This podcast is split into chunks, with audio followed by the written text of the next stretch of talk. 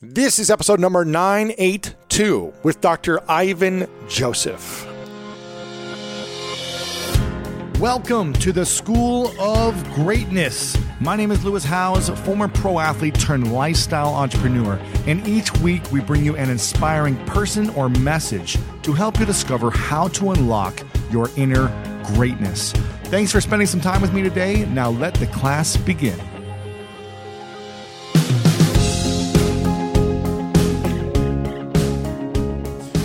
Mel Robbins says confidence isn't the absence of self doubt, it's being willing to try even though you doubt yourself.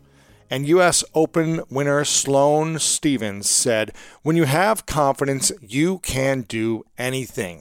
My guest today is an expert in the development of self confidence. Dr. Ivan Joseph is a high performance coach, a sports psychologist, and the author of You've Got This Mastering the Skill of Self Confidence. He also gave a TED talk on the topic that has received 19 million views and counting. We had a truly enlightening conversation on mental and physical routines that are essential to success. And in this episode, we talk about how you can graduate from retention to mastery when developing new skills, the crucial difference between negative feedback and critical feedback the ways gratitude scientifically increases happiness, using a simple exercise to find your values and your purpose, and this was powerful, how to avoid the simple things that ruin people's pursuit of greatness, how to coach your kids and athletes so they can achieve greatness without discouraging their talents, and so much more. I think you're going to love this episode, so please share this with someone who you think needs to hear it, who you can make an impact on their life. And a quick reminder to subscribe to the School of Greatness on Apple Podcast and make sure to leave us a five star rating and review as well. And without further ado, let's dive into this episode with the one, the only Dr. Ivan Joseph.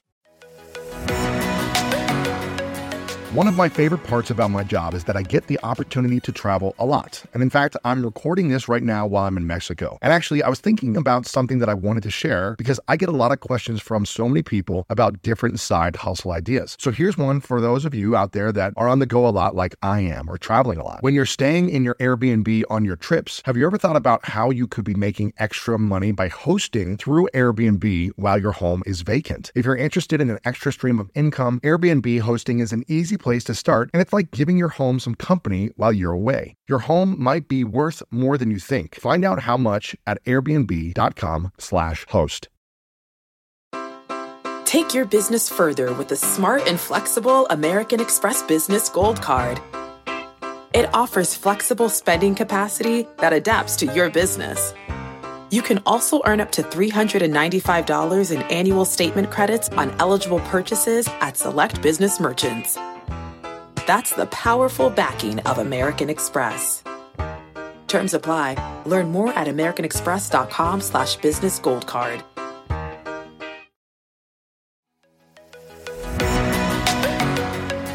When you want the best, you have to act quickly, or someone else will get it instead. Like when you're trying to buy tickets for the best seat at your favorite team's big game or when you're hiring for your business and you want to find the most talented people for your open roles before the competition scoops them up. With ZipRecruiter, you can find qualified candidates fast. And right now you can try it for free at ziprecruiter.com slash greatness. ZipRecruiter's powerful matching technology takes center stage to identify top talent for your roles. Immediately after you post your job, ZipRecruiter's smart technology starts showing you qualified people for it. And I believe finding the right team member is one of the most important steps in setting up my company for success. We like to ensure our new hires will be a good fit before they're even on the team. So I am grateful that I have ZipRecruiter's help when we want to grow the team fast. Amp up your hiring performance with ZipRecruiter and find the best fast. See why four out of five employers who post on ZipRecruiter get a quality candidate within the first day. Just go to this exclusive web address right now to try ZipRecruiter for free. ZipRecruiter.com slash greatness. Again, that's ZipRecruiter.com slash greatness. ZipRecruiter, the smartest way to hire.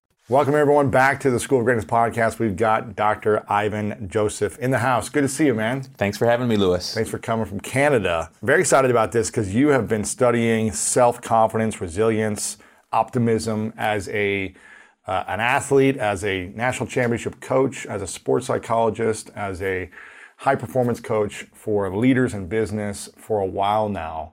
And but you weren't that great about an athlete, is that right? Uh, thank you for bringing that up. sensitive subject. I was average at best, you know, as but as you know, like a fish story. The further away I get from it, the better athlete I was. So thank you. Thank you. you had much. some legendary moments. Yes, we'll hang on to that. Now, do you feel like um, because you weren't the best or you weren't the all star, uh, do you feel like that makes you a better coach because you're able to see things differently and you can be better in other ways or that's a good question you know what um, i was average at best and you know i mean level i was captain of my small college team all conference um, but what really makes me a better is be, a better coach is because um, I'll say it this way I was an educator mm-hmm. before I was a coach. Mm. So I understand how to teach skill acquisition, not just for you know, learning the skill, but really for mastery and retention. How do we master skills? Oh, you're, now you're going into my more learning days. So uh, I was a professor in my early days. So many people don't think about skill um, in terms of retention versus mastery, right? How quickly we learn a skill is one thing, but how we master a skill is another. And there's two different ways to teach that mm. skill you're a, you're an athlete, so you know it. So if I do the same skill over and over and over again, called block practice, mm-hmm. my skill retention will be will be, or my skill acquisition, you'll look really good, right? So I want to learn how to. I'm making it up. Pole vault, mm-hmm. pole vaulter. Get on there, plant the pole, plant the pole, plant the pole, plant the pole. At the end of the day, when I measure plant the pole skill, I'll look really good. Mm-hmm. But if I said to you, I really want you to learn that skill, and I came back a month later and I and I asked you to plant the pole, you would maybe score a four out of ten but let's say a month earlier I said, I'm still going to teach you plant the pole, but I want you to plant the pole. I want you to work on your, your spring off the top, and I want to I want to work on your barrel roll over it. And I did all three of those skills in different random order. At the end of the day, your plant the, the pole skill wouldn't be as high. But if I came back a month later, your retention of that skill would be way higher than the time I did it over and over and over mm, again. Why is that? Because what happens is we groove a motor pattern. So think of it like the Appian Way. If you look ever been to Rome, in the Appian Way, there's these chariots grooves, and the horse can basically find its way wherever it's going because over time, those chariots have have grooved their path into that stone. Mm. And it's very similar with the motor um, signal that goes it from your brain to your muscles. When you're doing something, it just becomes automatic, automatic, automatic. And so you don't have to attend to it as much. When the skill is no, more novel, so every time it's variable, you have to attend to that skill every single time. Mm. So there's no latency memory, there's no pattern that's developed. And so you got to really work hard at learning that new pattern, and there's where the retention or the mastery happens. The, the, the, repetition of the pattern. The repetition of the pattern. Yeah. So people sometimes hear me say repetition, repetition, repetition, and they want to do the same skill over and over and over again and over and again and think, well, I've had mastery. Not necessarily true right? Vary the patterns, right? What do you mean by vary the patterns? So vary so whatever the skill is, right? Vary it. So put three skills together. So instead of just run up to the pole vault, we're using this as an example, yeah. run up and plant the pole and go up and come back. Yes. It's go up, plant the pole, go upside down, and go over. Yes. And do that over and over again. Not the one skill, but yes. all three. All three. So, but then the first time, really focus on getting yeah. that plant right. On the second time, don't worry whatever plant you get, but really focus on the stuff at the top of the pole, right? Wherever you're attending to that skill will be different and you'll get greater success. So you'll get greater success by coupling the skills than by just focusing on one skill. Yes. What, but why is why is that psychologically or physically so as opposed to doing the same thing perfectly, practicing perfectly, yes. one thing, one I think that's I can't remember, Daniel Coyle maybe said that or something. Mm-hmm why try to do three things really well as opposed to one thing perfect? And that's a good question, right? So you're talking about the skill of acquisition or the acquisition of a skill, uh-huh. right? Which is different than how you want to feel psychologically, right? So these are two different things. So some folks, and this is where it's really important when you're teaching and coaching folks, uh, because some people they need to feel really good. Mm-hmm. So you better let them see that immediate success and immediate um, gratification yeah. from doing that, or else they'll shut down, right? And so you've got to balance that psychological impact that you need, um, that your player needs, that your leader needs, by not seeing immediate success with the learning that you want to have as a coach. Mm. Because as a coach, you'll have a bigger, longer term picture. And you know that every athlete will react to it differently. Some people need that immediate immediate um, impact of Mm-hmm. Gratification, yeah. Thanks to the words that Yeah, you know. I can't defer it. But so now you're asking about motor learning techniques versus psychological approach to the game, and both of those are different. Both of those are two different skills that you need to then figure out how do you blend both to build the perfect leader, the perfect athlete, the perfect performer. Hmm. It seems like it's really hard to be a coach of, of, of, of a, a big team. Yeah. How do you how do you know like the skill of learning how to coach multiple personalities is a whole nother. Oh God. Like how do you know when to give someone positive encouragement with instant gratification, when to delay that for someone else, what to say? Like you have to be such an intuitive, present individual to coach a large team of athletes. Yeah, and and I will say this: it's not just multi personality, multiple personalities. It's also the different genders that we have, Mm. right? All across whatever we identify with, everybody has a different personality, Mm. and they approach it differently. With their gender or with their personality? All Really? all. So don't do this. And you use the word intuitive. You have to be intuitive. No, I think we need to ask. When I think about hmm. what I did as a coach at the very beginning, when I brought my students in, and I'm going to recruit you. Now you you just made the team, Lewis. Lewis, tell me um, how do I bring out the best in you? Lewis, tell me what makes you angry. What's a pet peeve that I do? Hmm. How will I shut you down? And so I took that same approach that I brought to a national championship team and I brought it to the culture of leading high performers as a director of athletics. I took over an athletic department that every team had a losing record. We had we were just woeful. The only reason I got the job. They're like, who is sorry enough to take this now? I'm, I'm not even kidding. That's exact. The job was vacant for 18 months because nobody wanted it. But as an HR consultant, you should be doing that same process as part of your mm-hmm. onboarding. Mm-hmm. At the middle of the year, when I'm doing performance management, it's not just about goals. Okay, tell me something I did by accident that you really liked. Okay, um, that I need to keep doing. Because sometimes I okay, tell me something that I'm doing that is really frustrating to you. Okay, what do you need in order to be for, for you to be able to do your job better? Not resources, but for me as a leader. Like we shouldn't leave those questions to be accidental. That's pow- that is really important. How many p- kids were on the or athletes were on the soccer team that you took over? 22. 22. So if you ask this to all 22 people and they all tell you something different, you know, I really didn't like when you did this. I Yeah. really liked when you did this. Can you change this? Can you do this?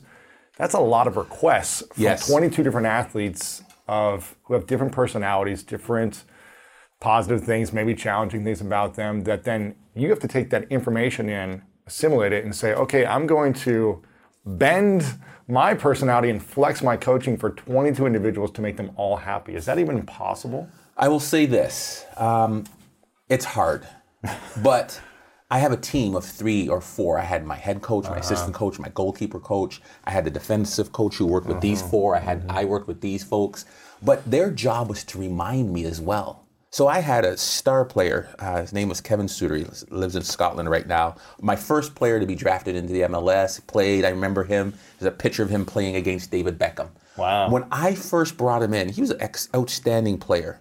He was like a little, like you know, when you get an animal from the pound and you move too quickly and it shies because it, you think it's, you know, they're gonna, it's gonna hit it or something like that. yeah. He was like, if you moved aggressively or assertively, I just saw his game just go boom, right? Just fall off the planet. And I had to stroke him. He needed to be praised. Mm. He, if I raised my voice and just what was something like, oh, man, you did that wrong, he would shut down. And there was another guy over here. What the hell's wrong with you? Right? There was another player. I remember there was a player. We talk about arousal. You know, get people up, get people ready. He would never do the warm up with the team.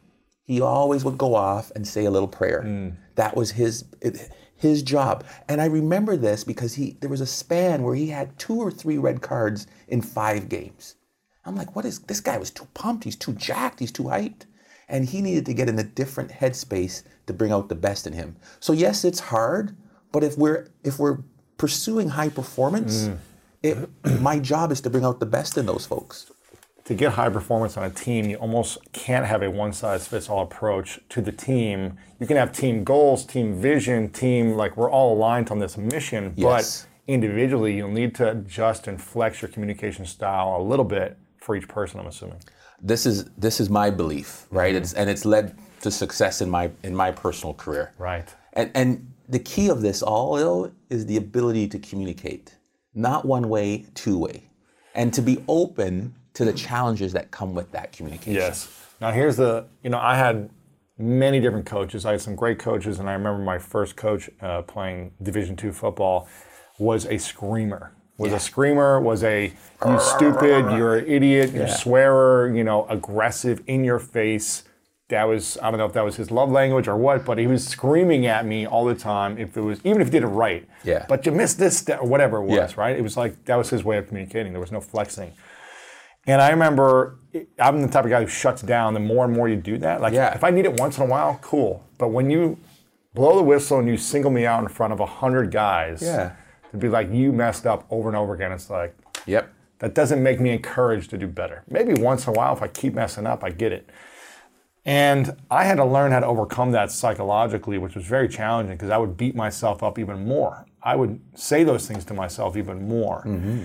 How do we adjust our self confidence when the coach, the your leader, boss, whatever, your partner mm-hmm. is an aggressive type, or maybe just communicates in a style that doesn't work for your belief and confidence in yourself, and you've tried communicating to them, you've tried giving feedback on how you, they can improve their c- communication, and it still doesn't change. Yeah. And you, but you're on the team, and you, you're on the job, and You can't. how do you build confidence in yourself in spite of that adversity? And this is a tough one because they have all the power, right? They have all the authoritative official power. But one of the things I always talk about is who do you give your power away to? Hmm. Right? And so there's one thing to be in that relationship in some way, and there's another thing to give your power away to them, meaning fully engage and embrace them. What if I came in here, I'm nobody, and I said, This podcast sucks, Lewis, this is terrible. Like I'm this guy from the street. I got maybe two cents worth of credibility. Like that, well, that guy was a Jack whatever, and you would. Well, if, if maybe Tony Robbins came in here and gave you some feedback, maybe then you'd be starting to hear it, right? And so I say this because there are people that are always going to be coming at you, right? Recognize what are they really experts in, mm. and do you choose to give your power away to them? And I always say, get away from the people who will tear you down. Now, sometimes you can't do that because they're in your family, they're your boss, but you can choose to limit your interaction with them. Mm-hmm. You can choose to make sure you're discerning the difference between negative feedback and critical feedback. The negative feedback type, this is what's wrong, this is why it's broken, this is what's happening, this is why you suck, this is why it's not happening. Don't, uh, don't pay any attention to those folks. The critical feedback, here's what's wrong, here's what's broken, here's what I recommend, here's what I suggest. Yeah. And lastly, I think, well, not lastly, but one of the other key points I'll say is who do you choose also in your life in that circle to surround yourself to counter that piece? and I think this is key. Yes. Right? You know, like I you need somebody that's gonna stroke you. Because it's hard. Okay, you can go in the mirror, yes, yes, but you need everybody needs a little love. everybody needs a little love, right? Yeah, yeah. Um, so how do we how do we build that confidence in ourselves when all we hear is that negative feedback, though, and, and that we we it's going to happen. We can distance ourselves, but we keep hearing it. How do we then say, okay, I'm not going to listen to this, but it really affects me and it hurts me? Yes. How do you then say, all right, I'm going to hear it every day or every week. It's going to come my way no matter what I do.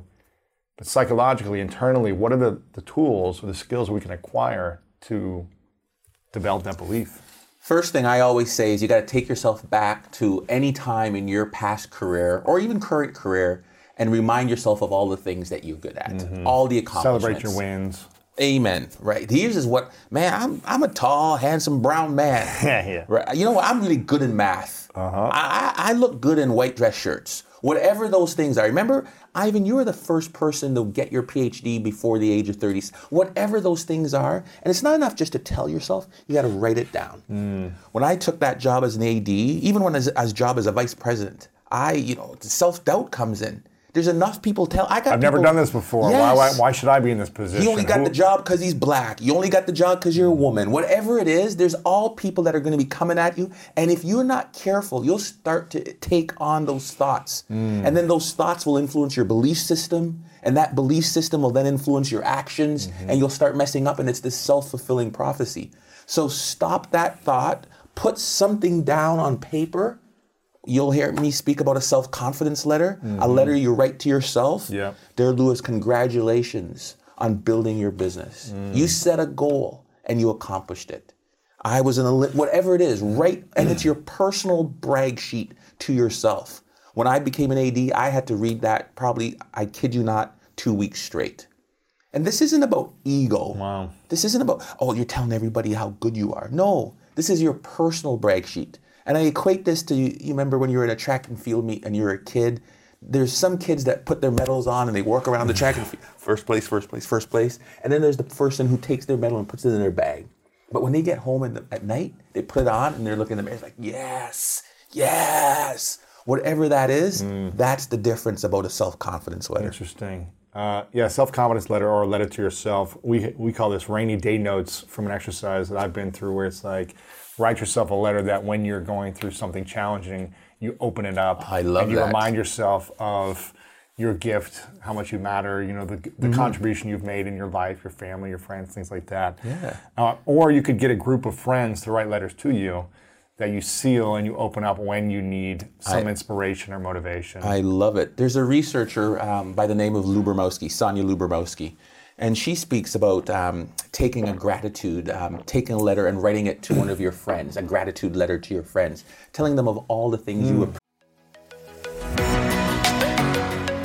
Range Rover Sport leads by example. Picture this. Assertive on road performance meets commanding all terrain capability. That's the third generation Range Rover Sport, which is the most desirable, advanced, and dynamically capable one yet. This vehicle redefines sporting luxury, offering an instinctive drive with engaging on road dynamics and effortless composure. Now available in sleek, new Stealth Pack, Carpathian gray exterior wrapped in satin protective film with black accents and black brake calipers. Inside the Range Rover Sport, advanced cabin technologies like active noise cancellation and cabin air purification offer new levels of comfort and refinement. And let's not forget about the award winning Pivi Pro infotainment system. Enjoy a dynamic drive and total comfort with optional 22 way adjustable, heated, and ventilated electric memory front seats with massage function. Wow, that's like a spa day while on the go. Design your Range Rover Sport at LandRoverUSA.com. When you get a new car or a new home, your first reaction might be to say things like, oh yeah, or I can't believe it, or booyah. But what you really want to say is the one thing that can get you the help you need. Like a good neighbor, State Farm is there. State Farm is there with the coverage you need for your car, your home, and even boats, motorcycles, RVs, and other things that matter to you. With a State Farm agent, you know someone is there to help you choose the coverage you need. With so many coverage options, it feels good knowing you can find what fits for you. And when you need ways to get help, State Farm gives you options there too, in person or on the phone with your local agent or on statefarm.com, where their award winning app, State Farm, lets you do things your way. So when you need help protecting the things that matter most, remember to say, like a good neighbor, State Farm is there.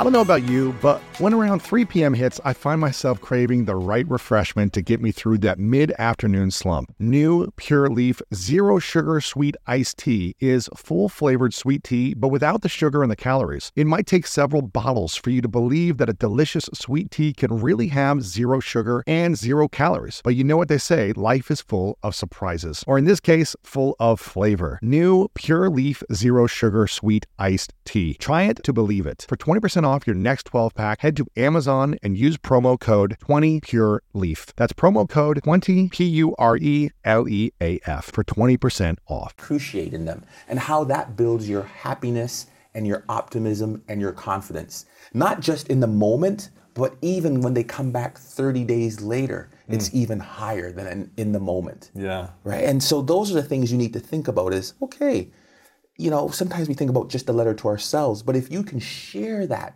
happiness and genuine praise with others, it also bo- boosts your own happiness and optimism. Why is that? When we gr- express gratitude or appreciation towards others, it increases our happiness. what they say, the science of it says it releases dopamine, right? And then when dopamine comes in your, uh, it, it's the, it's the, I'll say the endorphin, the happiness chemical. And the more dopamine in there, the better you feel. Unfortunately, as you get older, dopamine receptors, dopamine gets down in your body. Really? Yes. And Just naturally or- Naturally. So you Naturally have goes to down. So- actively build it. yeah. You, you always wonder why, why grumpy old man? What is? I'm, I'm getting to be the grumpy old man. Really? do- I got to get my dopamine up. So you got So it's, chemi- it's a chemical It's a- thing where it's like testosterone or something else. Like Exactly. it- the older you get, you start losing it. yes. I feel it. I feel it coming on. You already feel grumpy? I already am a. You know what? I'm like, I was like you know, crazy whippersnipper, man. I got less patience. I feel it. It's like I'm Really? becoming that. Am I Sanford and Son? Is that what's happening? wow. You're not old enough to know even who Redd. Are you old enough to know who Redd Foxx is? Sanford and Son. Sanford and Son, yes. Oh, old junk man. Okay, just checking. just checking. Yeah. So you're. It's interesting. So this is something you really got to cultivate. I, I interviewed Dr. Laurie Santos on, and she's got the Happiness Lab. She's, uh, I think it's one of the most popular classes at Yale. Yale. Yeah.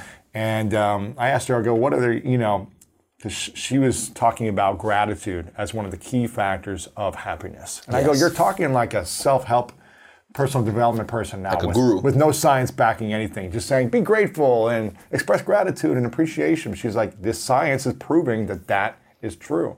The more you express gratitude, the happier you'll become. The more you do for others and contribute to others, the happier you become. the the science of uh, and not only just from feeling good and happiness but the science also then links that to performance and don't quote me on the numbers but um, it's related to your creativity output right i think the same um, lubermowski the same study um, she did i think you're 19% more productive um, analytic problem solving you're 29% quicker to solve complex problems and here's the big one When you're what? when you're Gratitude- happier, when you express gratitude, when you use positive statements of affirmation to yourself. Um, the big one, um, you're, you increase your revenue by 36% if you use three statements of happiness, personal affirmations. No way. Sonia Lubermowski, 2006, Harvard study. Wow. So if you do, how are you going to increase your income? Three affirmations, three positive statements of gratitude, three expressions of hope, warmth, joy.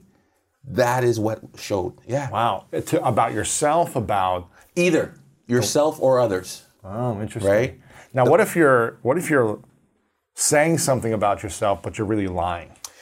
This is You talk about this too. It's like, is it a you know the science of lying to yourself? How do you say something like, "I'm a great individual," when you're like, actually, I haven't been a great individual. I've been bad, treating people bad. I haven't been showing up on time. Whatever it is. Yeah. And so this is an interesting the, one. The, the, the, the lying self-talk that hurts you. it's hard to say because what might be a lie to me may not be a lie to you. I'll tell you a story. I had a guy, his name is Kyle, who made my soccer team, and he believed that he was the greatest guy. I'm like, I'm gonna make this team. That guy showed up and he had like a foot like a donkey, right? and I remember seeing him come onto my team, and I would just taken over this team at Ryerson. I was like, oh, he's a black guy from Jamaica. He's gonna be fast. I'm so happy. I was never so disappointed Wow. right? And that guy was going to be an equipment manager. At best. yeah, at best. Fast, like, fast forward four or five years, this guy became the captain of my team, an All Canadian, and the starter on my first ever team that went to the national championships. He had no business believing that he was good enough to make this team. I mean, I coached at this championship, that world championship, Olympic World Cup qualifier. Like, so maybe I'm not the one to judge what is a lie. Mm.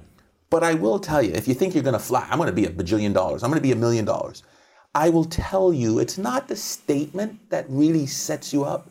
It's the fact that people then start putting into their psychological uh, mindset steps to move them in that direction.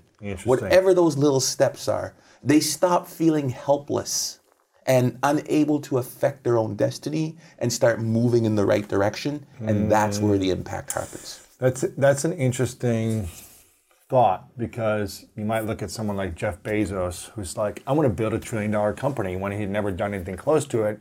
Well, you might have laughed at him, but even though he was lying to himself in the moment, he didn't have that, but he was setting himself up to create that and to become the person he needed to become, the leader, the man, the human, to develop the skills to potentially do that one day. Yeah. Is that right? Or like, you know, Tesla with Elon Musk or, you know, sending rockets out into space and all these different things. I can't imagine, and I'm going to ask you for my own. Let's turn the tables. When you were sitting on your sister's sofa, Uh-huh. what were you thinking when the, when when you thought when it started to germinate? When did the seed start to germinate? Uh, I started to really think of, you know, I, I don't have anything right now and I don't have the skills, the confidence to to go do the things I want to do, the big dreams. yeah, And so I said to myself, I'm going to go face all those fears and overcome all those doubts by doing them, by, by acquiring those skills so that I can then go out and accomplish my dreams. Because I mm-hmm. knew in order to have the dreams come true, I had to overcome a lot of challenges myself. Did you have the dreams though? Were Oh, I had a lot of big dreams, But you yeah. weren't articulating them. Were I you? had very specific dreams. Yeah, yeah. Very but you must, people must have thought you were crazy. Like you, you were People thought I lying. was crazy, like you yeah. sitting, you didn't even have My two- family was like, go get a got- job. You know, Yeah, yeah, you didn't got two Yeah, shoes to work together, right? Yeah. So But I believed it. And that's all that matters, really, for me. And I think, uh, you know, and I say this a lot to people that it doesn't matter if the world believes that you're, and you probably had a lot of great athletes as well, who you were like, you're amazing, you're the best, you can be so great, but they didn't believe it themselves. And it didn't matter if you and every other player thought they were incredible. If they didn't believe it, they were going to be subpar. And it's, the reverse is it doesn't matter if everyone else is against you or doesn't think that you have the skills. If you believe it, you can make it come true, which I think is unbelievable. I will tell you the number. There's two factors I've always seen that derail a young athlete or a young professional's career. Number one is their their self doubt, mm-hmm. right? Their their inability to believe in themselves. And interestingly enough, number two is the people that they have surrounded themselves with that become distractions that take them away from mm-hmm. their goals. Mm-hmm. Over and over and over again, they fall into the wrong crowd. They they they get with the wrong partner. They The wrong advice. Yes. I think of Maurice Clarett.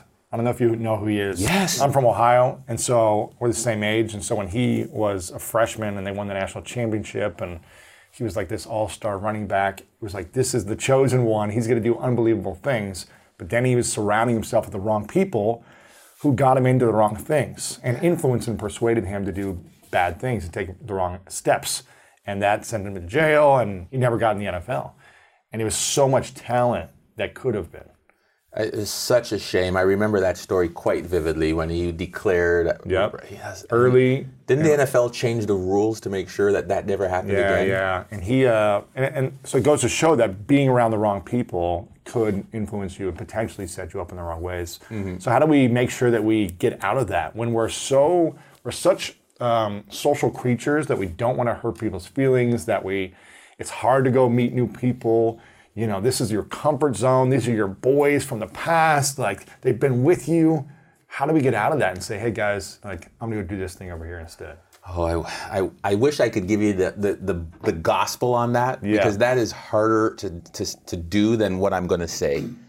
But here's where I always believe, and, and every time I have not done this, I have, I have faltered. We all have that little tiny voice in our head. Whenever I don't listen to that little tiny voice in my head, I falter. And to me, that, t- that tiny little voice is, you know, I don't know. I'm not. I'm gonna now use some voodoo language. You know, you got your head voice and you got your heart voice, mm-hmm. and, and and it's hard to to. Whenever I make a decision purely logically, I always am bitter. Right? If I buy the cheap car instead of the one I want, if I do like the practical decision instead of the emotional one, Yeah. I'm always bitter. And then you got this little heart that's sitting there, that mm-hmm. little self-conscious piece that's telling you when you know when you're going south. I don't know if it's your crap detector or your holy smoke detector. There's no science behind this. But anytime I don't listen to that voice, I, I when I fall off my values and my principles, mm. I go south. Mm. And, and and it's cost me money, it's cost me friendships, it's cost me opportunities. How do you determine what your values and principles are when you're not sure? Ah, it's a good question. I'm going to walk you through a little exercise. Yes. Do we have time for it? Sure. All right, I'm going to ask you, and we'll do it together. Um, I call it my purpose exercise. What's the in the last 18 months? What's the most important decision you've made? I'll do mine, right? And and we'll share it for 30 seconds. In the last 18 months, you know, um, I got to be careful with this one, but I, but I've I've made a decision, right, to to take the vice president's job at Dalhousie University. I was the king of my fiefdom. I had all the freedom, all the things I want, um, and I made a decision to take that job. Boom. A decision I made was to get into a relationship. Ah. Yeah, a new relationship in the last 18 months. Yeah. You got now seven words, only seven, to tell me why you made that decision. And so I could be nice and fluffy. I had, it was time for a new challenge, seven words. I could say, I had outgrown the job, right? I was bored, whatever it is, but seven words. Um, she made me a better version of myself. Ooh, nicely done. I don't know if that's seven, but Yeah, that's pretty close. Why her? So for me, why this job? Right? People told me I couldn't do it. The one word, and it's got to be a value the challenge. Right? The challenge. one word. Yeah. Why her? Uh, vision.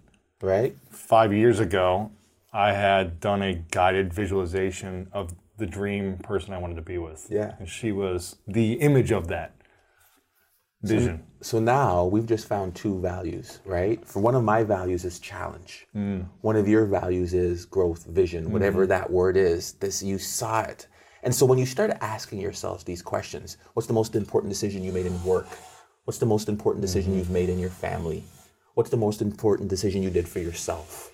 Right? What's the most important decision you make when taking on a conflict? Mm-hmm. Those help. th- That's the exercise I do to Create a list of me your values. to help me find my north stars. Interesting. And whenever those things are in alignment, you'll hear Daniel Pink talks about this transcendent purpose. Whenever those things are in alignment, happiness, confidence, success, performance goes up. When they're not, sick days go up, disease goes up, goes up, conflict arises, Poor choices. Yeah. right? And so those are the things you need to think about. Now, that's the exercise I use, um, but I find it very, very helpful. Wow.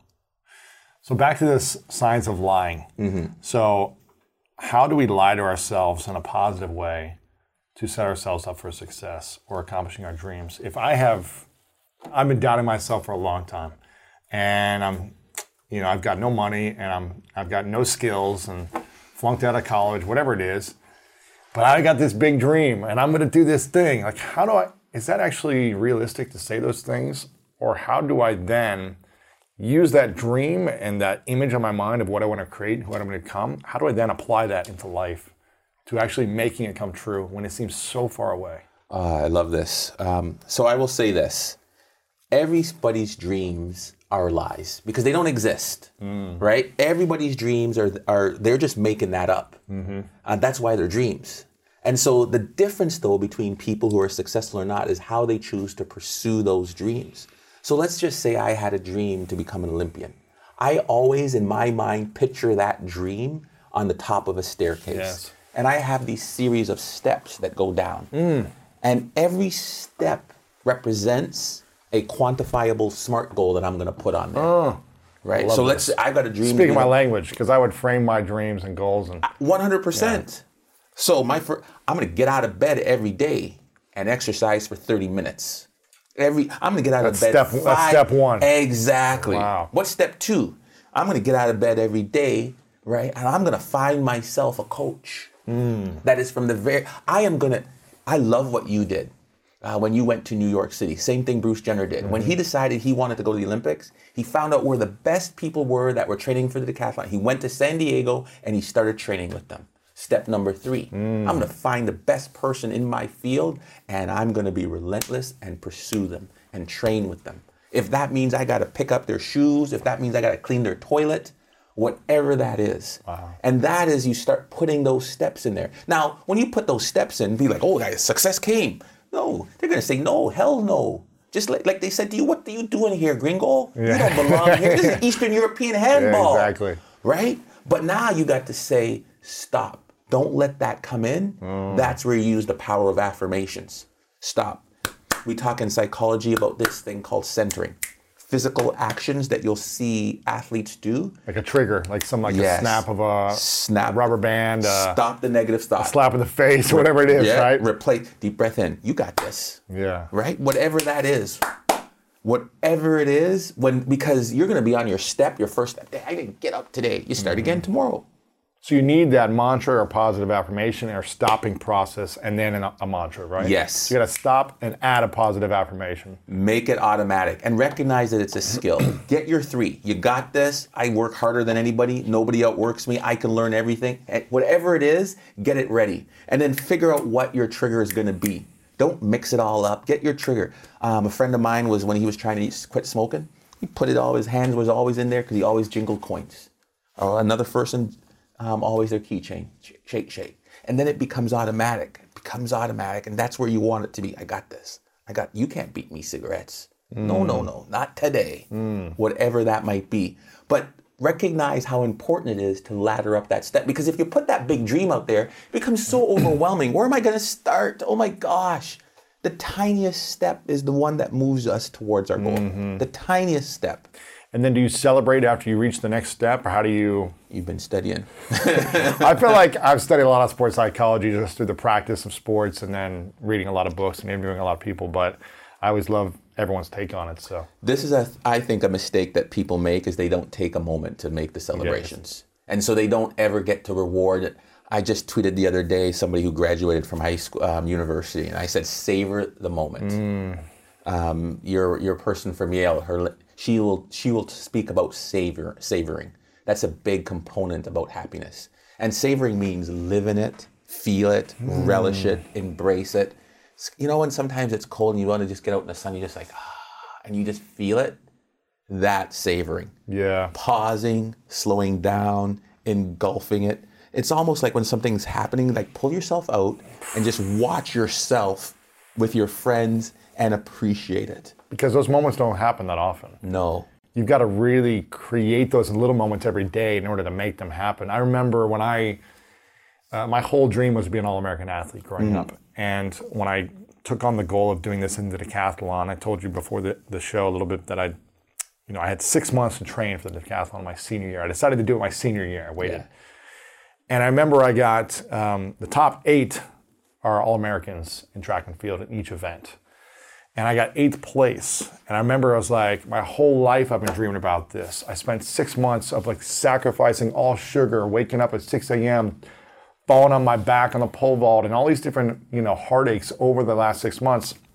I finally was on the podium holding the trophy. I have the trophy in the other room still, and was like so happy. And then 10 minutes later, I was miserable. Mm-hmm. And I found every reason why I wasn't good enough, why I should have gotten sixth place, or how I messed up this event, and how I didn't do this right. And I put myself down more and more and continue to beat myself up. And I was like, you know what? I'm going to go after the next goal because I don't feel the way I want to feel. So I got to go achieve something greater and bigger to, to, to believe in myself more. And I kept doing that and realizing no matter how much I achieve or accomplish, I need to savor those moments of celebration, not even just at the end of the celebration or the end of the goal, but each step along the way I need to celebrate because it's not about the end. Mm-hmm. You have a thing that what we would call, I would identify you with a thing what we call maladaptive perfectionism in, mm. in the world of sport. So we all perfectionism is a good thing, right? Mm-hmm. When it until it becomes a bad thing. Obsessive, yeah. right? It's like, Painful. To- and so when perfectionism hinders your ability to have joy, Yes. to move on, to um, pursue something because of your fear of failure, or you're never good enough, or you can't relish your accomplishment, it becomes maladaptive. And and What's maladaptive mean? Bad, Maladaptive. bad adaptive? Yes, right. You're, it's it's your it's bad for your skills, right? And so just it's it sucks. Yes. And and then it inhibits you, and you'll see this in a lot of high performing athletes. They're driven who are driven to excellence. That that perfectionism becomes so debilitating that they then can't perform. They can't get in they the flow. down. Yeah. Cheeks meant to flow. Yeah, yeah. Right? They can't get in the flow. Yeah. They can't be present because they're so anxious and worried about everything else. I once had an athlete um, who he just his game just started going down further and further. Mm. Every time he had a mistake, oh gosh, oh, I remember he's like, well, I think I think I should make nine out of ten passes, ten out of ten passes, and I then I remember taking him and putting Roy Keane, famous footballer, on TV. And showed him how Roy Keane made four out of ten passes, five out of ten passes, the very best footballer in the world. And you, 19-year-old kid, wants to make ten out of ten Yeah, good luck. changed his mindset. It allowed him to let go of being excellent. Because if you're perfect, So listen, we all know life is full of yada yada, like those quote unquote free trials that somehow still charge your card for something, or when companies have those sneaky gotchas hiding deep in the fine print. And I know you've dealt with yada yada before, like those bills that keep going up and up for no reason at all, or when budget airlines promise a cheap fare but then charge you for every little thing until you realize you're paying more than you would have somewhere else. And yes, it is possible to outsmart yada yada, like triple checking airline deals to make sure all you need is already already included, but you don't take yada yada in life. So don't take yada yada from your wireless provider. Metro by T Mobile has no contracts, no credit checks, no surprises, and nada yada yada. Stop by one of over 6,000 Metro stores nationwide. Save big money on everything for your spring projects at Menards. We have all of your garden and landscaping essentials. Master Garden Premium Garden Soil contains a slow release fertilizer that feeds gardens for up to nine months. It produces better results and is ready to use for all your gardening needs. Save big on Menards' great selection of garden and landscaping products. Compare brands in store or online at menards.com. Save big money at Menards. You could be, but then you're not stretching. You're in some place that's comfortable where you can be good and excellent. Mm-hmm. But if you're moving forward and you're driving to these new places where the skill is novel to you, you're a new boss, you're a new leader, of course you're going to screw up. Yeah. Right? That is the example of you pursuing excellence. Yeah, you need to fail in order to grow. You need to mess up over and over again to then see and adapt and change and get the feedback necessary to improve. Yes. It is part of the process. You have to fail over and over again. Amen. It's how you handle it with a positive affirmation as opposed to I suck, I'm stupid, I'm horrible, I'm never going to be good enough. It's how you ad- uh, change that. What's that? What, what is it you call it in psychological terms when you stop and then add a mantra or what's that? Psycholo- well, When, when you when you mentioned earlier about okay when you do something wrong you stop it with the oh, trigger oh, centering. Centering Yeah. and then you add a positive mantra Yeah. is that what you call Yes. it Yep. centering centering. So whatever you're whatever you're centering, and all that is is gets you out of your head, center here. Now you go forward. Mm-hmm. in the moment yeah. because so many of us are never in the moment. What about this situation when you don't have the skills or the repetitions, you haven't done the steps, but you've got a big opportunity that just came in your on your lap. You've Yeah. got an interview for something you're really excited about. You've got a first date of your dream girl, whatever it is. You've got this moment and you're like, man, but I don't have the reps. Yeah. I don't have the preparedness. I don't have the confidence. I don't have the skills. Do you just say, ah, I'm not going to go into this and I'm, I'm not going to take on the challenge or the speech in front of a, an audience when I haven't practiced? How do we lie to ourselves in a positive way to get through that moment and do the best we can without falling on our face? It's a good question because what your level of preparation in terms of readiness for the event versus my level of will always be different. You might have done a thousand repetitions and I did 10,000 and I'm still not ready. Right. So this is true no matter who you are, no matter where you're going into that new and novel situation. And one of the things you have to let go of is being perfect. When you when you set yourself up to go into that event and think that um, perfection is the only way to to excel, um, to to measure success, it will never it will never happen. One of the things I've always said to myself is this is a process. What am I here to learn? And so that is one of the questions I always tell myself. But this is a big moment. This is the opportunity. It came to me. Yes. What if I'm- I fail? And you're going to embrace failure because that is not the outcome that measures your success. Mm. If you come into something and say, "I success is only if I don't make a, a blunder," when you make the failure, You're, you're done. It's over. You might as well give up. Exactly. And and so reflect on it. It is the reflection after the event. I am in this. I know I'm not ready, but there's lots to learn from me going now.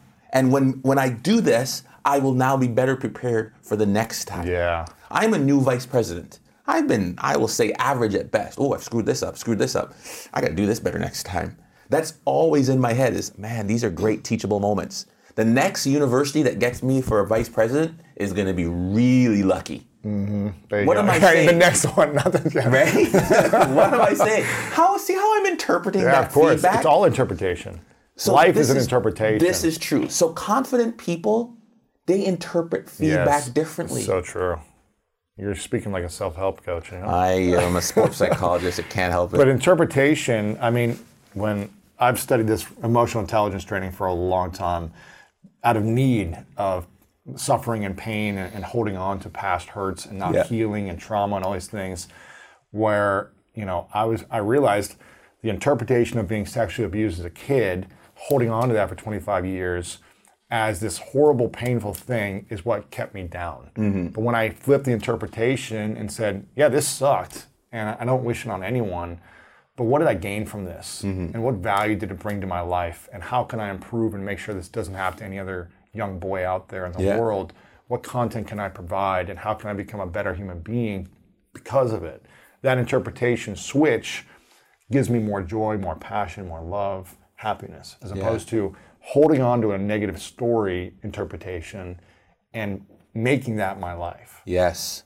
And recognize that, you know, you were doing what's known as protective factors to protect yourself from that the trauma that Yeah. that caused.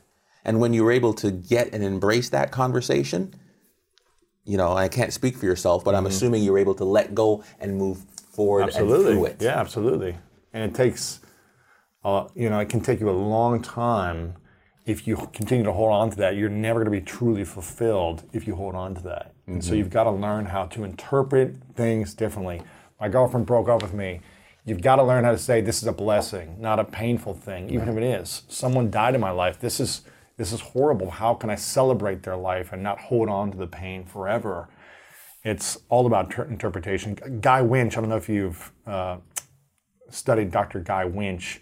He talks about rumination, like holding on to rumination of anything, small, big, or in between, and uh, grieving, you know, and holding on to this for a lifetime. Yeah. Of ruminating on something that you did wrong or that didn't work out well or what you forgot to do. That rumination process will continue to make you doubt yourself and everything you do if you're holding on to it forever. So that's powerful. I'm, I'm curious. Um,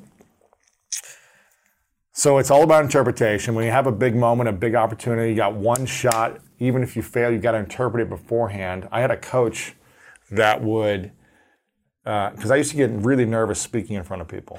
used to be terrified. I don't know if you were terrified speaking in front of people. No, on well, stage. When I was young, you know, you had to play the piano or the Yeah, I oh my God, the, I recitals? played the organ. Yes, nobody wants to play the organ. Oh my gosh. Oh, I, I, I sweat bullets underneath that seat, man. Wow.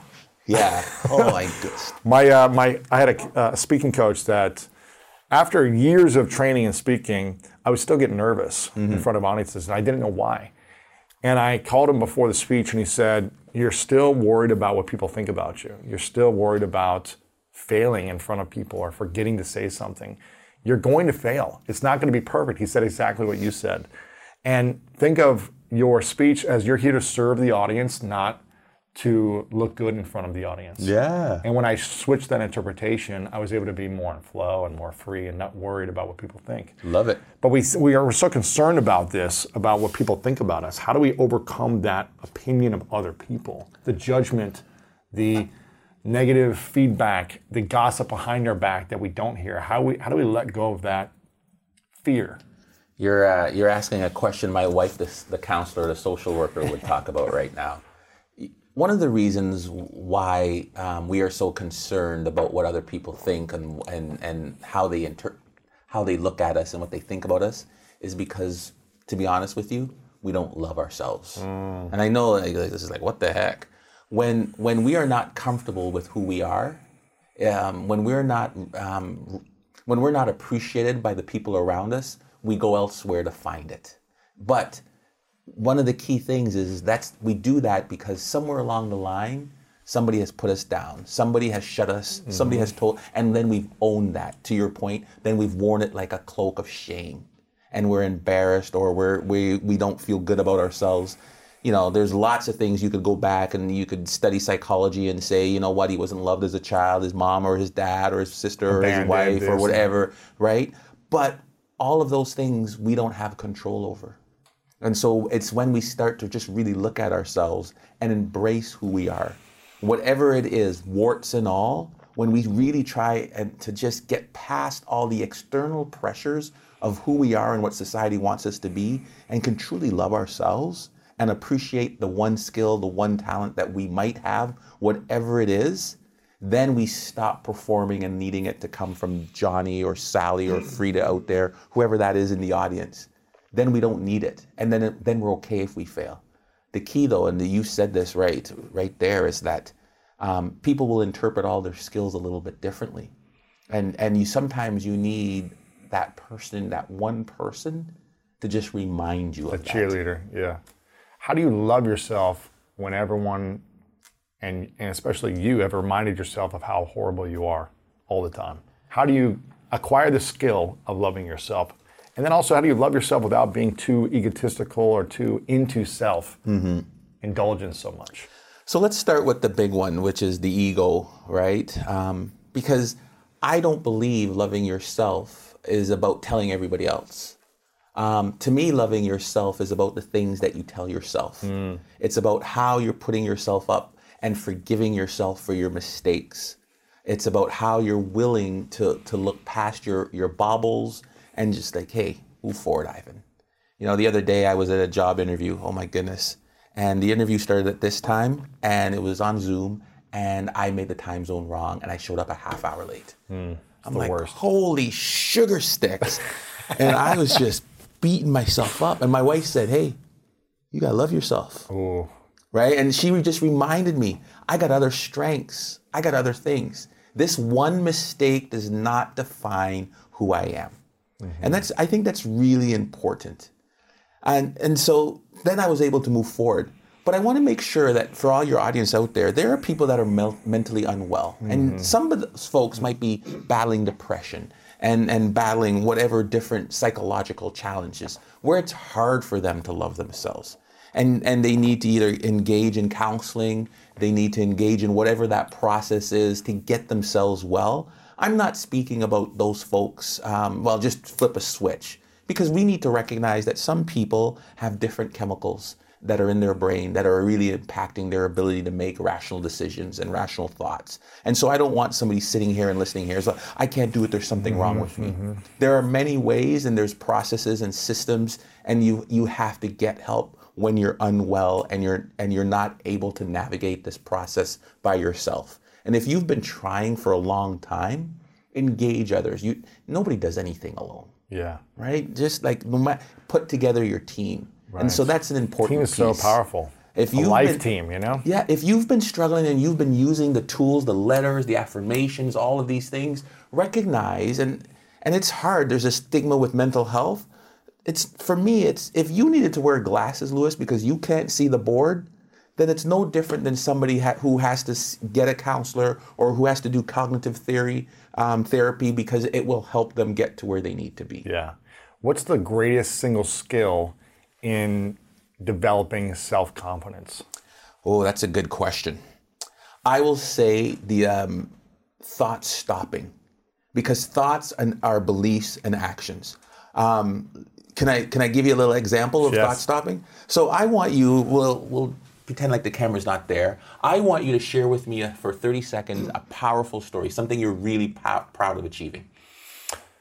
Um, I was in my young 20s and I was terrified of salsa dancing. So I'm a tall white guy. Uh, and and a, a different culture and a different language and a different style of dance that I've ever seen. And so when I went to a salsa club for the first time by accident and saw I was the only white guy and it was all Latinos dancing and having this incredible time with something I didn't know what I was doing, I was terrified of I was terrified of it. And I would go every week for three months and not try at all until I finally got the courage to try it one time. And when I finally, Stop there. Yep. Right? I just want to think about how bad you were. I want you to hold up your hand, right or left hand. Which one? Left hand is that your strong hand? It's my weaker hand. Whichever is your stronger hand. Okay. And I'm going to push it down, but don't let me push it down. Okay. Ready? Excellent. Excellent. All right.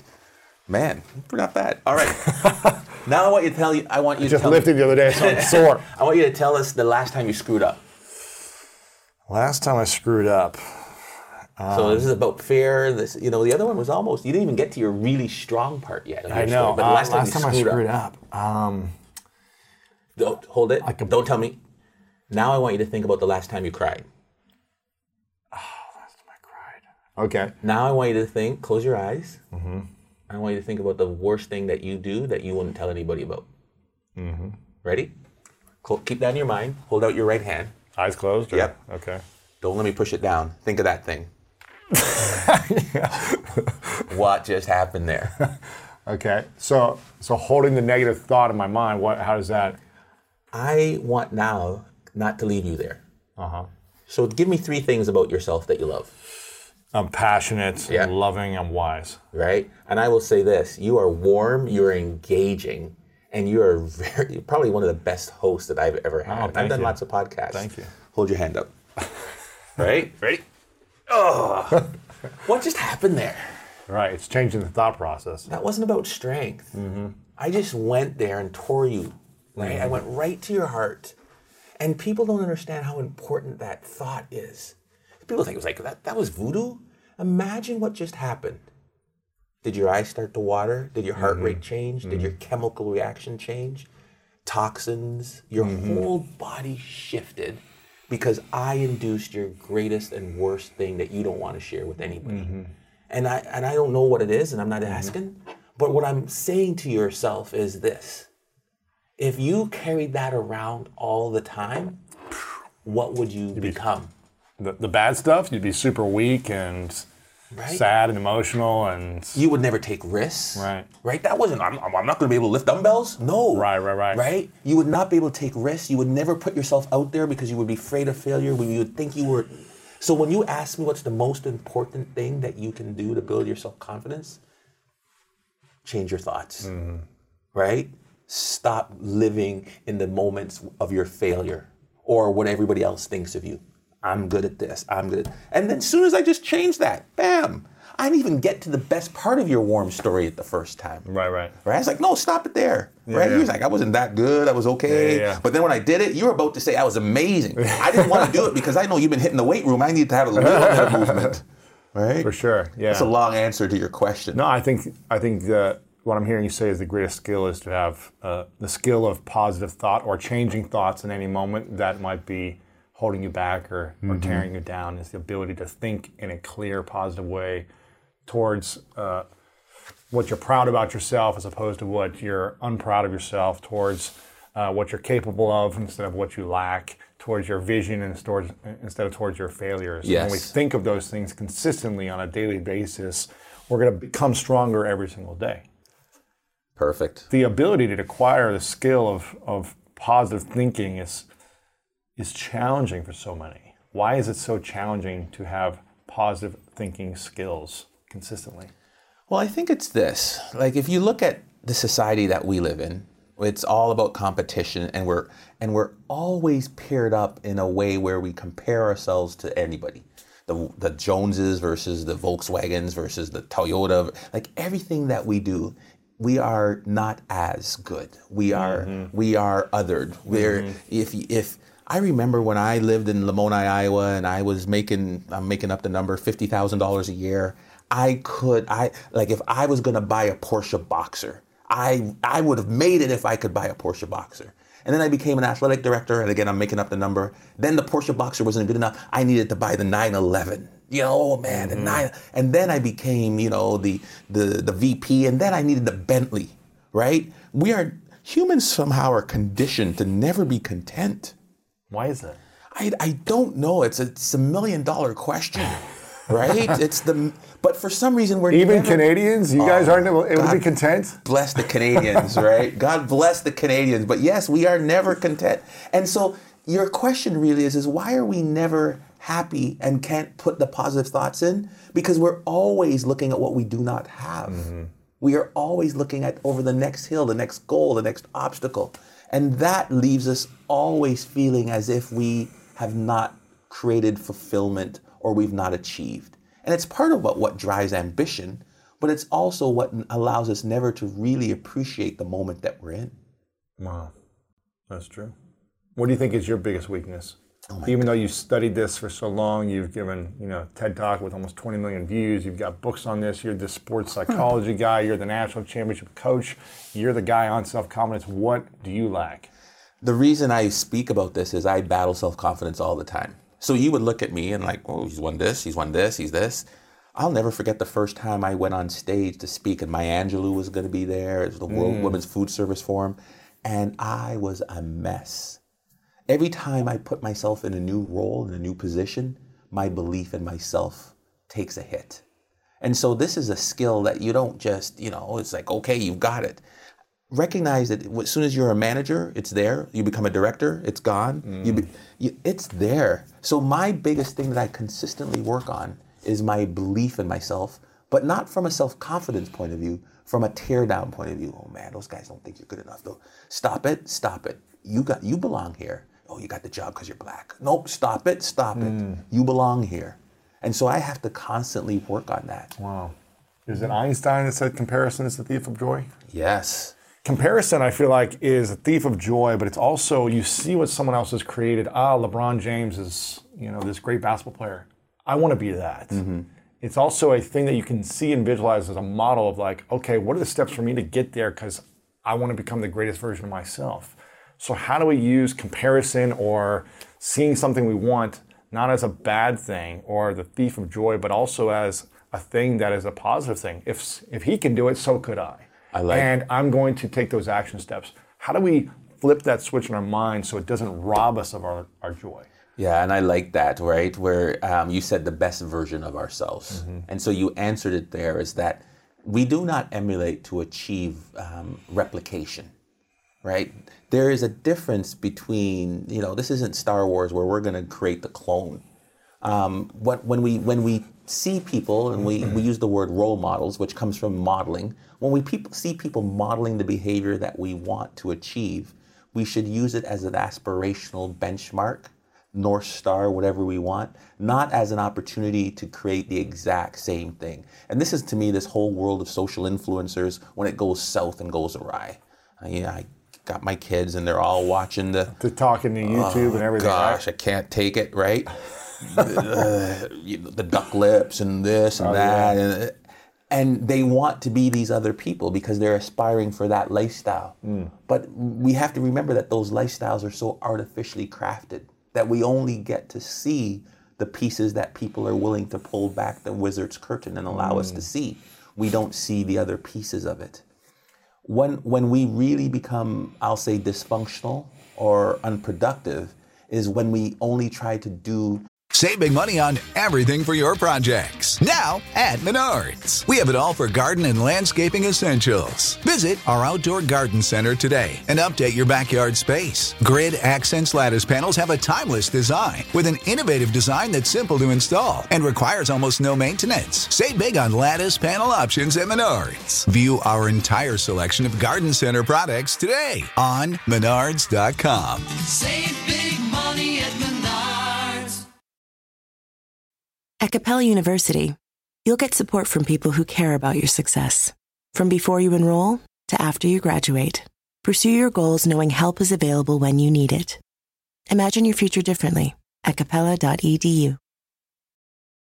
the things that they're seeing which is the positive and the shiny and don't embrace and recognize that there's a whole bunch of crap that also goes along that with that and so it's the basketball player who only sees LeBron's A plus games and never saw the benchings that happened, or never sees the missed games, or mm-hmm. only sees him now at, after 30 years of being in the game and is not willing to recognize the hours and the time that he put in the gym at 5 a.m., at 4 a.m., at 3 a.m., all the sacrifices he made, whatever they may be along the way that got him there. Mm-hmm. And that's when we become unproductive. Yeah. Gosh, it's a full time job loving yourself, Oh, ain't that the truth? isn't it? Ain't that and reminding truth? yourself of all these kind of tools and and and things to use to not go down a dark hole. Because I feel like in any moment we could turn on the TV, turn on the news, open up social media, hear a conversation from someone who's negative, and start to say, "Yeah, I, I agree with you," and yes, and go negative down, down, down. It's so much harder to stay positive and fight against that, or arm yourself with these things, isn't it? Yeah. That's why I think the most important decision, and you're getting ready to make this decision, Lewis, is who you choose to marry. Right? right? It is the most important decision. Yeah. They're around you all the time. Next, who your business partner is, who your Mm-hmm. partners are, because after your, and sometimes more than your family, your business partnerships and your relationships at work are so critically important. Yeah. Those are the two. Then the third one is that friend group. Because you're gonna have days where it's hard, but those three people around you, those three different groups, they will shape that. How long you live in that place of despair or mm-hmm. destitution, mm-hmm. how how how quickly they bring you up. Those three relationships, and I mean, I get it. They're going to be hundreds or thousands or whatever they're going to be in your groups, Those are key. Hopefully, only one wife Right. exactly. Yeah. or husband, right? But yeah, what are the three words we should say to ourselves every single day? for me, you got this. Right? That's that's it. You got this. Because there's going to be times when doubt comes in. Yeah. You got this. That's your. You call it a mantra for yourself. Yeah. Or? Yeah. Yeah. I, I use you got this. I use I can learn anything. Nobody outworks me. Hmm. And I use those three pot- intentionally because when things don't come easy, right? I can learn anything. And uh, you know, nobody outworks me. Okay, that's not. It's like s- you know, I, I, You're willing to put in the time, the energy to learn something. Yeah. I believe a lot of success is about persistence. I'm, I am nowhere near as you as you so eloquently mentioned at the beginning of the podcast. I am no. I'm not a great athlete. Yet I've been lucky enough to be coaching at some of the highest levels. I, I'm willing to do whatever it takes. Yeah. Whatever it takes. Who's been the most influential uh, teacher in your life? Um, I would say it was a gentleman by the name of Tom Powell, who was the dean of students at my university. You know, God bless his soul. He passed away many years ago, but he was kind, he was gracious, he was generous. He used to use the term he was a kingmaker. Um, you know, today it would be a king and queen maker's language, but he was always there to really empower young student leaders to take on, and, and he mentored us. He allowed us to fail. He gave us enough rope, but yeah, uh, made a huge difference in my life from a tiny little school in Graceland University. That's it's, it's interesting. Yours? I would say the people that I um, had the biggest conflict with taught me the most about myself. Ooh, Like the the girlfriends I broke up with that you know a bad breakup, the business partnership that didn't end well, like all the things that didn't work out taught me the most about how I can be a better person. Yeah. you know what I like about that answer, Lewis, is the um, is the reflection because people don't aren't willing to engage in the reflection when the things have failed because there's where the growth happens. Yeah. Because if they can be open and honest with it, they're then set up for that next move. Yeah, I think every every I mean there's been amazing teachers and coaches I've had who have And you Given me the They're all tools. listening too. Yeah, so- yeah, of course, yeah. Who've given me amazing tools to believe in myself and and just showed up at 5 a.m.s and all that stuff. But I think I've probably learned the most about myself from all the big mistakes or or the people that have rubbed me the wrong way and the people I've had Yeah. ill, uh, you know, emotions towards and I feel like who who wronged me, things like that, where I got taken advantage of in some way. Those are the people that have probably taught me the most because I think when people are positive and and, and are loving uh, teachers, it's incredible. But how we can respond to the teachers that we hate or dislike or are uncomfortable to be around, and who we can become in, the, in spite of those, I think is our greatest challenge. If you have the maturity to weather that through that, and that's the tough one. That is hard, man. that is hard. But uh, okay, I got a couple final questions for you. Ask away. But before I ask them, you've got a you've got a book out, and you've got called "You've Got This," which Yep. is your mantra, mastering the skill of self confidence. Which I'm you know I'm studying a lot about overcoming self doubt because I think doubt is the killer Mm-hmm. of all dreams. And so you've got a great book on this self confidence. Uh, people can check that out online, and and do you have a website as well? Mm-hmm. Yeah, can check it they, out? um, you know what, um, Sonny, my partner, uh, put it up on our website, drivanjoseph.com. But um, if you type in your name, Lewis Howes, um, they'll get a they'll, they'll get a significant discount. I think Okay, she, cool. I think she worked the magic there. Okay, cool. Yeah. So, discount on the book if you go to Yeah. the website, drivanjoseph.com. You're also on Twitter. Yeah. Dr. Ivan Joseph. Are you on Instagram yet? I am on Instagram just recently, just up. I think you All must right. have made that happen. All right, all of a sudden, We'll be sharing out stuff over there. Take pictures, man, all the I time. can get your kids and post for you. they do actually. That's I good. got 22 and 21 year old. Dad, no. Do it this way. drivanjoseph.com. The book, you've got a new book you're working on. It's not out yet. Yes, it's called The Truth About Lying. It's just going to talk about the science of lying and how it impacts performance and behavior. You know, it'll talk about the placebo effect. It'll talk about um, the role of affirmations. It's uh, yeah. I'm hoping it will be really, really good, but uh, we're we'll see. We'll see. I'm sure it will be. You got to have a positive mindset. Amen. Come on. This is a question I ask everyone at the end called the three truths. Yeah. So imagine it's your last day on earth many years from now and you've accomplished every dream Yeah. you have.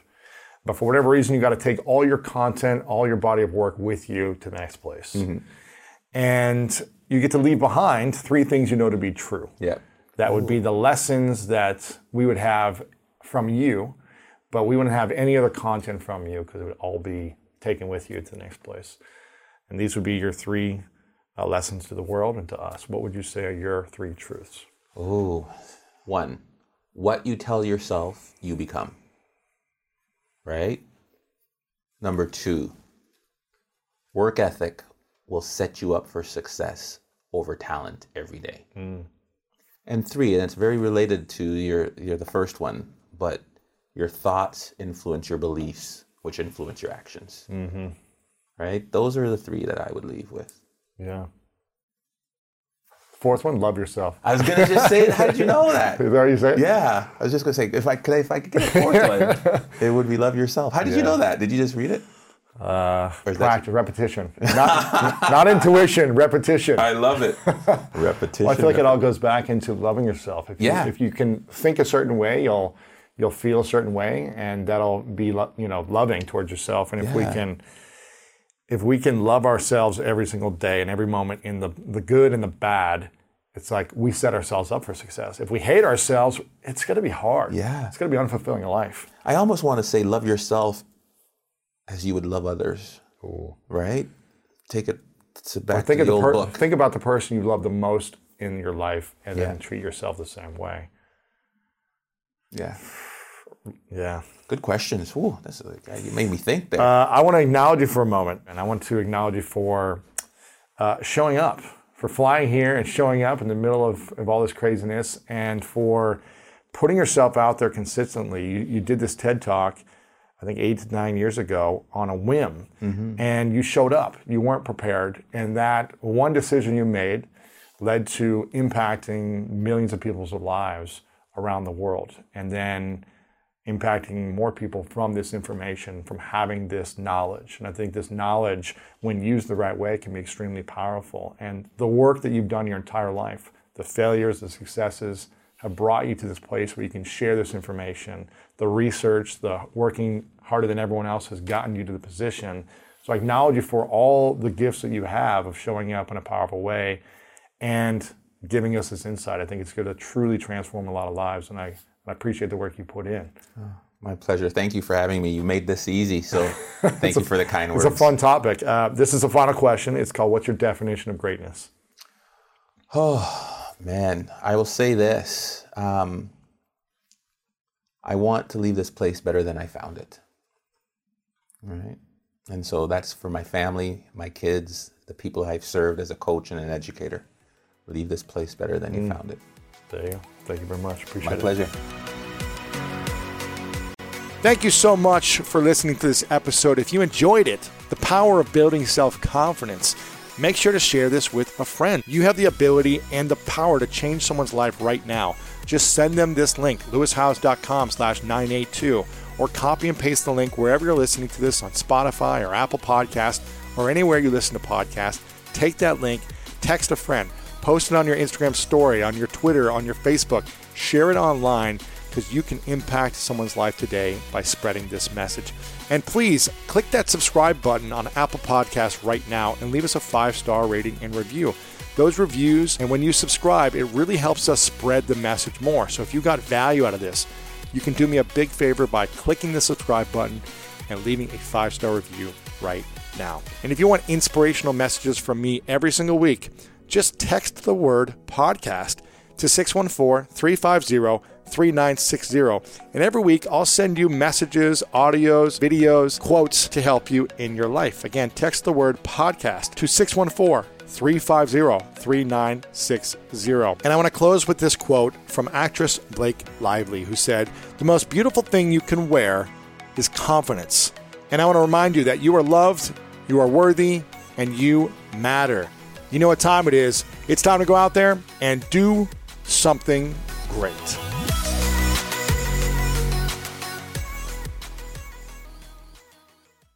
I live by routines, but I especially love my same day delivery routine with Shipt. And my shopper knows this about me. When Sunday rolls around and I place my weekly stock up order, Joe sends text from the aisles. Wilted lettuce? Nah, hard pass. Deal on my favorite sparkling water? Whew, grab two. Fresh flowers just because? Hmm, sounds like a delightful idea. If you love routines that work for you, get shipt same day delivery. Shipt, delight in every delivery. Learn more at shipt.com slash hi. At Capella University, you'll get support from people who care about your success. From before you enroll to after you graduate, pursue your goals knowing help is available when you need it. Imagine your future differently at capella.edu. Whether you're a morning person or a bedtime procrastinator, everyone deserves a mattress that works for their style. And you'll find the best mattress for you at Ashley. The new Tempur-Adapt collection at Ashley brings you one of a kind body conforming technology, making every sleep tailored to be your best. The collection also features cool to the touch covers and motion absorption to help minimize sleep disruptions from partners, pets, or kids. Shop the all new Tempur-Adapt collection at Ashley in store or online at ashley.com. Ashley, for the love of home. You can host the best backyard barbecue when you find a professional on Angi to make your backyard the best around. Connect with skilled professionals to get all your home projects done well. Inside to outside, repairs to renovations. Get started on the Angi app or visit Angi.com today. You can do this when you Angi that.